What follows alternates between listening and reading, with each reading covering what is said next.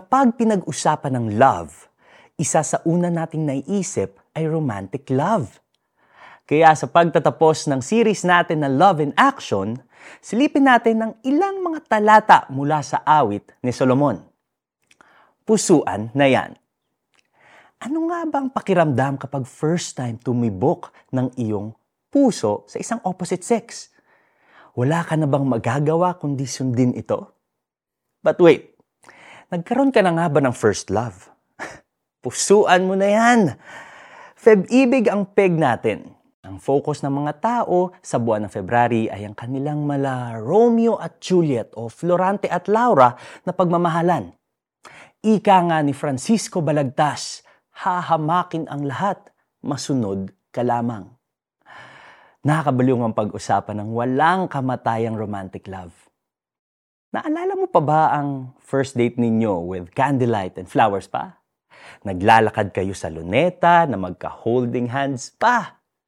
Nag-travel din kayo sa isang lugar kung saan pinagkabit ninyo ang inyong love lock at feeling mo, siya na ang forever mo. Hmm. Kung may Mr. Suave o romantikong magmahal, ay wala na yatang hihigit pa kay King Solomon sa kanyang mga awitin sa Song of Songs o ang awit ni Solomon ay pinakita niya ang larawan ng dalawang nagmamahalan. Ito na nga ang pinakamagandang awitin ni Solomon. Sabi ng babae, Akong ito'y pinupupog, sinisiil mo ng halik. Ang dulot ng pag-ibig mo'y mainam pa sa alak.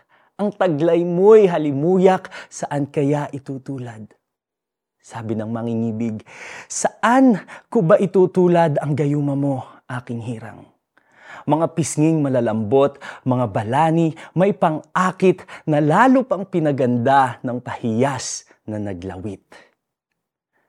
We can treat this song as an expression of human love and a reminder that we need to celebrate romance within marriage.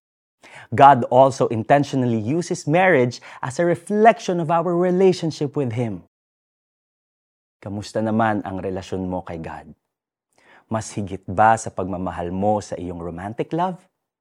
Hindi ba dapat si God talaga ang first love mo? Make Jesus your first love and everything will fall into perfect place. Let's pray.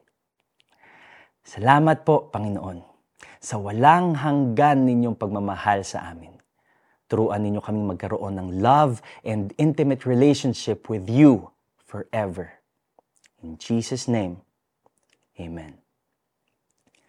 Basahin mo ang buong book ng Song of Songs o mga awit ni Solomon and pray na magkaroon ka ng insight kung gaano kadakila ang pagmamahal ni Lord sa iyo.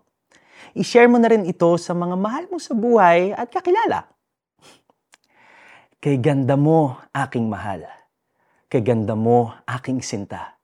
Sa akin ay nagdudulot ka ng galak at ligaya. Ang awit ni Solomon 7, verse 6.